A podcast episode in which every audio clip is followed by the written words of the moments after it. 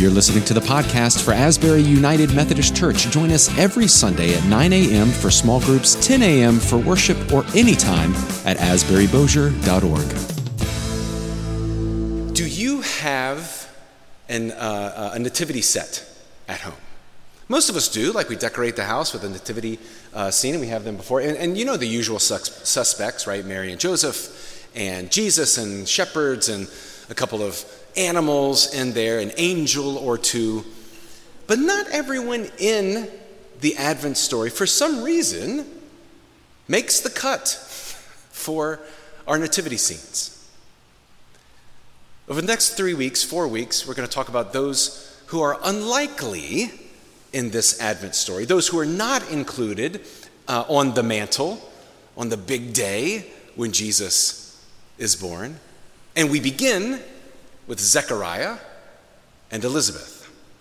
Our scripture lesson today comes from Luke chapter 1, beginning with the fifth verse. It will be on the screens, it will be online, and it's also in your Bible. Let us hear the word of the Lord. In the days of King Herod of Judea, there was a priest named Zechariah who belonged to the priestly order of Abijah. His wife was a descendant of Aaron, and her name was Elizabeth. Both of them were righteous before God, living blamelessly according to all the commandments and all the regulations of the Lord. But they had no children because Elizabeth was barren, and both were getting on in years. Once, when he was serving as priest before God and his section was on duty, he was chosen by lot, according to the custom of the priesthood, to enter into the sanctuary of the Lord and to offer incense. Now, at the time of the incense offering, the whole assembly of the people was praying outside. Then there appeared to him an angel of the Lord standing at the right side of the altar of incense. When Zechariah saw him, he was terrified and, and fear overwhelmed him. But the angel said to him, Do not be afraid, Zechariah, for your prayer has been heard. Your wife Elizabeth will bear you a son, and you will name him John. You will have joy and gladness, and many will rejoice at his birth, for he will be great in the sight of the Lord. He must never drink wine or strong drink. Even before his birth, he will be filled with the Holy Spirit. He will turn many of the people of Israel to the Lord their God. With the spirit and power of Elijah, he will go before him to turn the hearts of parents to their children and the disobedient to the wisdom of the righteous, to make ready a people prepared for the Lord. Zechariah said to the angel, How will I know that this is so? For I am an old man and my wife is getting on in years. The angel replied, I am Gabriel I stand in the presence of God, and I have been sent to speak to you and to bring you this good news. But now, because you did not believe my words, which will be fulfilled in their time, you will become mute, unable to speak until the day of these things occur. Meanwhile, the people were waiting for Zechariah and wondering at his delay in the sanctuary. When he did come out, he could not speak to them, and they realized that he had seen a vision in the sanctuary. He kept motioning to them and remained unable to speak. When his time of service was ended, he went to his home. After those days, his wife Elizabeth conceived, and for five months she remained in seclusion. She said, This is what the Lord has done for me when he looked favorably on me and took away the disgrace I have endured among my people. This is the word of God for the people of God. Thanks be to God. A couple of weeks ago, we went to Disney World. Uh, every other year, we do the great Rawle family reunion uh, and we gather in Disney World. And, and normally we take a plane, train, and automobile, and we all just kind of meet there, and we have dinner on that first night, and that signals the time in which the, re- the um, reunion has begun. But this time we said, why don't we do things differently? We said, why don't we, why don't we all try to ride together? Whoever could ride together, let's all ride together. It will allow the cousins to, to have fun on the way down, and it will consolidate costs and these kind of things. So we decided to get a 15 passenger van uh, including everyone, for 14 people. You see where this is going, don't you? And, and we made our merry way down to Orlando for Mickey and Minnie's very Merry Christmas party. Well, a week before the trip, we got word that all 15 passenger vans had been recalled. Even though we saw plenty on the road, 15 passenger vans had been recalled, so they said, hey, we'll give you two SUVs instead. Like, okay, but then I, I asked my sister Melanie, I said, why don't you also bring uh, your minivan as well? Because, friends, it's always good for there to be a parent timeout vehicle because sometimes parents misbehave and they just need to be alone sometimes and to think about what they've done. So we called the Great Rawle Council together and we zoomed uh, together and we decided unanimously that we would bring two SUVs and my sister's Telluride all the way down to Orlando. So we get to my sister's house that night, um, and Josh, my brother in law, came to me and said, Well, you know, I think we can get there with our luggage by just using the two rentals. So, Josh, who is an engineer, he, he's, he's an, he went to tech, graduated engineering. He's an engineer uh, turned uh, girls basketball coach, turned AP physics teacher, turned vice principal, and now principal of St. Margaret Mary's Catholic School in Slidell, Louisiana. I tell you all these things because I know he's right. That's not the point. The point is, I take up a lot of space. I need elbow room. But I'm not a jerk. So I tell Josh, no problem. Can't wait. That night before going to bed, I roll over and look at Christy and said, It will never work. it's not going to work. This is, this is a nightmare. It worked. It worked. I take up a lot of space. I take up more space than I take up. And what I mean by that is yes, I'm a large human, but I also bring a lot of stuff with me. You know what I'm saying? I have a very big personal bubble, and it follows me everywhere. Hope. Hope takes up a lot of space. It's like when I forget to check in early bird at Southwest, and I get on the airplane, and all that's left are middle seats. And I just walk in the plane with a, a, a, a gracious look on my face and I just go up and down the aisle saying, I'm so sorry. I'm, I'm about to ruin someone's day. it's what's about to happen. They think, and I thought, I love it. You want, you want to see hope dashed? You get into a Southwest flight late, and the person on row 15 thinks that they are going to not sit by someone for the next two hours. And then you just roll up and you just, you don't say nothing. You just put your bag up and just, they just watch you. You know, they just watch you as you put your, your bag up into the thing and you just say, right there, can I, right there, can I? you know, and, and just the look on their face, right? Now, if you're like, you know, 130, 411, like that's not a problem. 6'3, 260 ruins a day, you know? So, hope, hope, hope takes up a lot of space. I'm so sorry, is what I say. And I think God says the same to us when we dare to imbibe our dreams with hope. I'm so sorry because hope takes up a lot of space.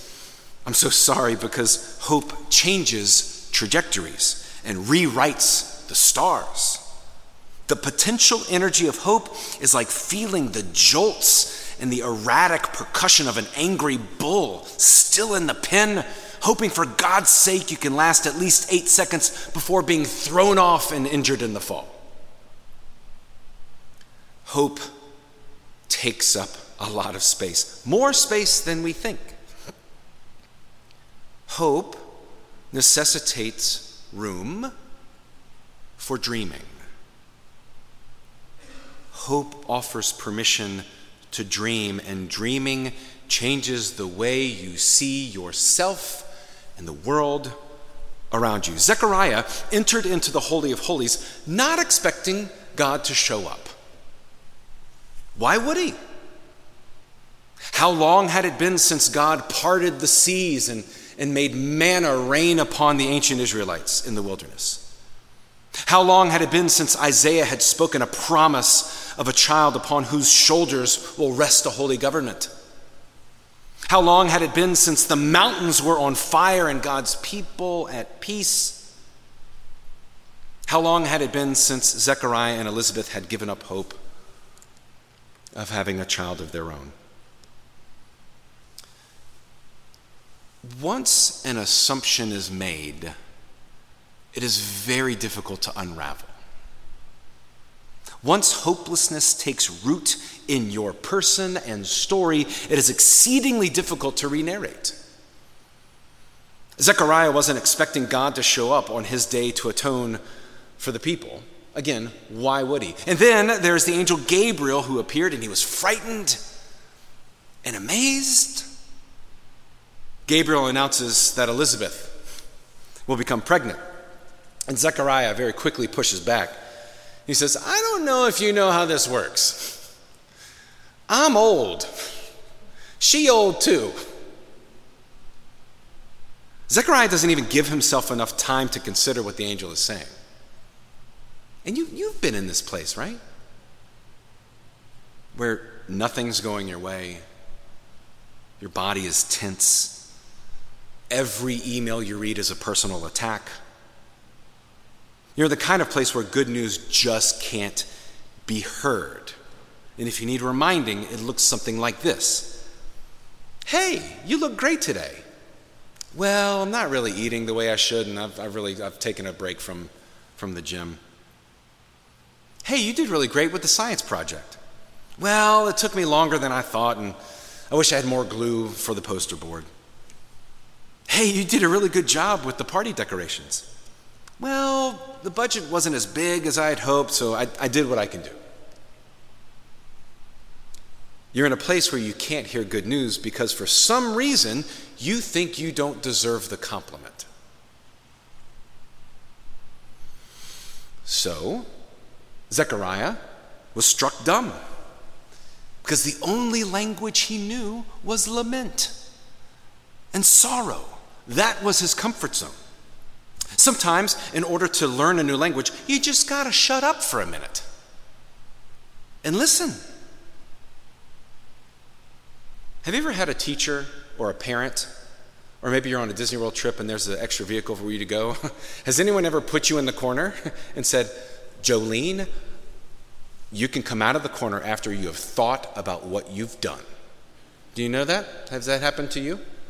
I mean, not Jolene. I mean, I'm just, that was, you know, She's never been in the corner, right? Friends, this is not a punishment, this is a gift.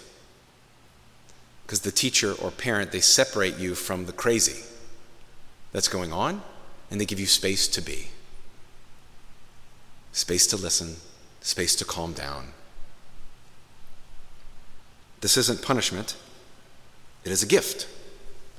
Or, as Pastor Rachel Billups, the author of Unlikely Advent, says, what if, what if pain and confusion are only new ways we can see the beauty and experience the good?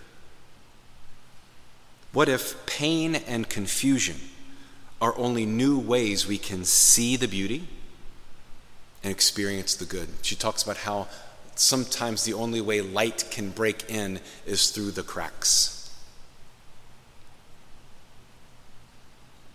Silence isn't punitive, it is restorative. It's like Gabriel saying to Zechariah, Hopelessness no longer serves you, as if you thought it ever did. Be still and know that God is God for a moment. The potential energy of hope is massive. It takes up space. It doesn't apologize. You have to get out of its way. The potential energy of hope is, is pregame. The potential energy of hope is that moment just before you jump out of the airplane to skydive on your 80th birthday. The potential energy of hope is a child on the top of the hill at, airline, at an airline game who's sitting on the cardboard from the nachos ready to go down the hill. But the kinetic energy, the kinetic energy of hope is very small indeed. The kinetic energy of hope is when the ball is kicked for kickoff. The kinetic energy of hope is that push out of the airplane. The kinetic energy of hope is when the child leans forward just a bit to then go down the hill. It is a step in the right direction.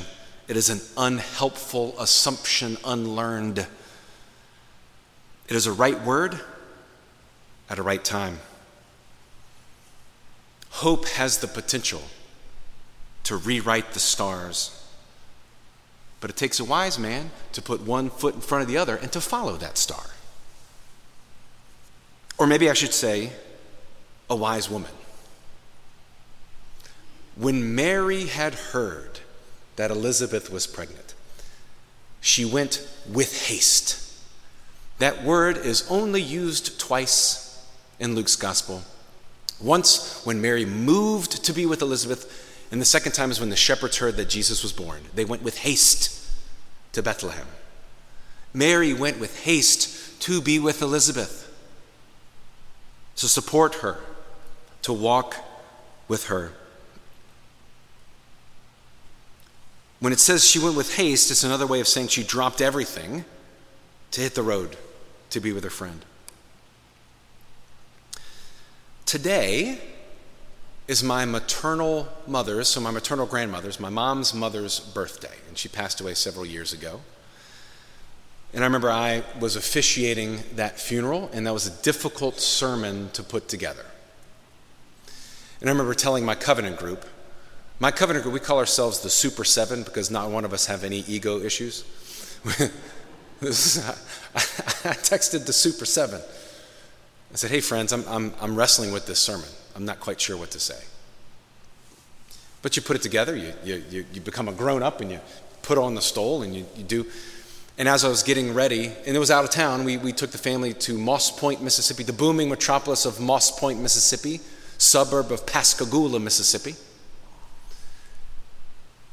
And as I was getting ready for the sermon, I saw Donnie Wilkinson, who is in my covenant group, just standing in the back of the sanctuary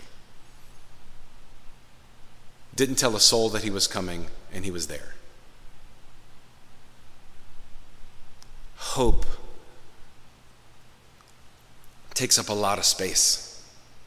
The potential energy of hope crowds out our lament, it dries our tears momentarily, but the kinetic energy is one of your best friends just showing up because they knew you needed the support.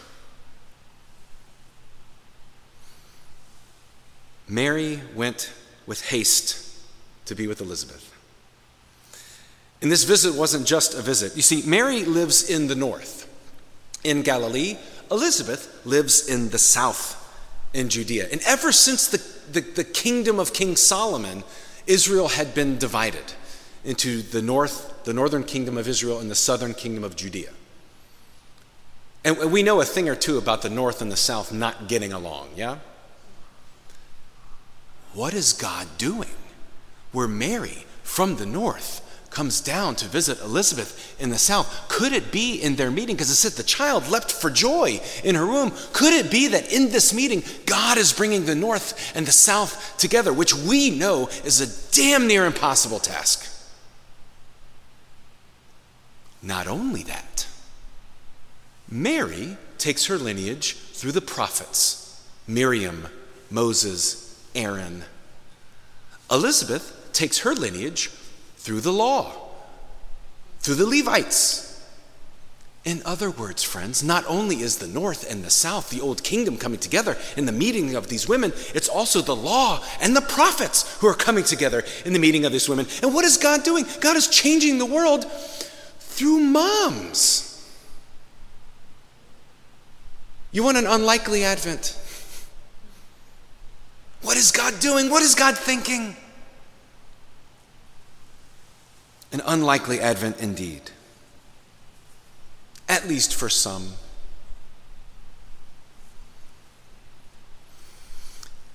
What is your hope as we enter into Advent? What is your unlikely story that is just taking up room in your dreams? What kind of light can you offer the world so bright that wise men, wise women will stop what they're doing and to follow that light, to follow that star, to follow that story that you offer the world? The potential energy of hope is massive, and sometimes the kinetic energy of hope is as simple as taking an ornament off the tree for our downtown friends. One simple step that translates into a hope bigger than our imagination.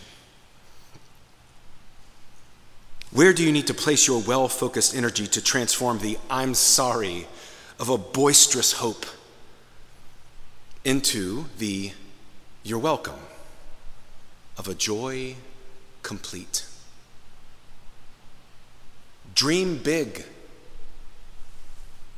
Start small. It's like announcing that on this day is born in the city of David a Messiah for all the world. Oh, and by the way, the Messiah is a baby. The potential and kinetic energy of hope. Dear Advent, what do you have in store? In the name of the Father, and of the Son, and of the Holy Spirit, Amen. Let us pray. Gracious God, you who shows up even when our only language is lament, sorrow, or despair, fill our dreams with hope. A dream that's bigger than our imagination. But then, Father, give us the courage to take that one step, to offer that one word, to talk to that one person so that hope may be realized.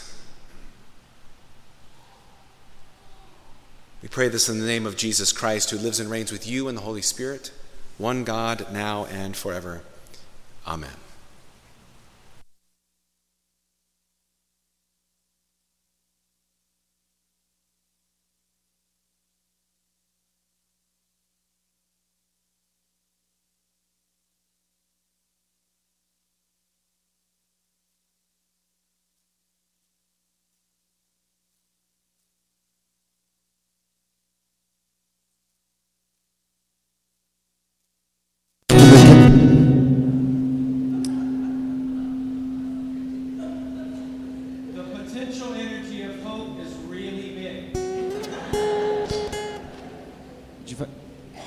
Did you find the button?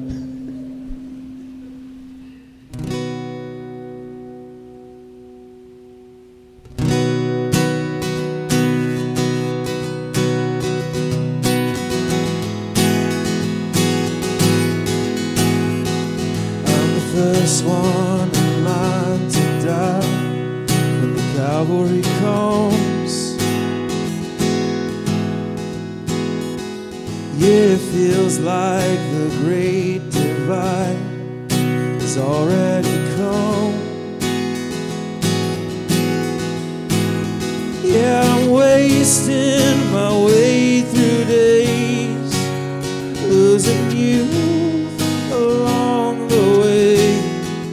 Oh, if God is on my side, oh, if God is on my side. Oh, if God is on my side, who can be There was a greatness I felt for a while, somehow it's changed. Some kind of blindness I used to protect me from all of my stains.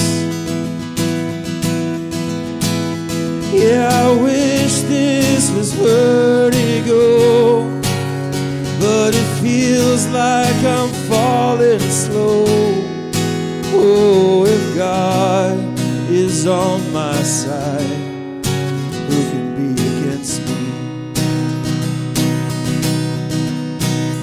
But in this wasteland where I'm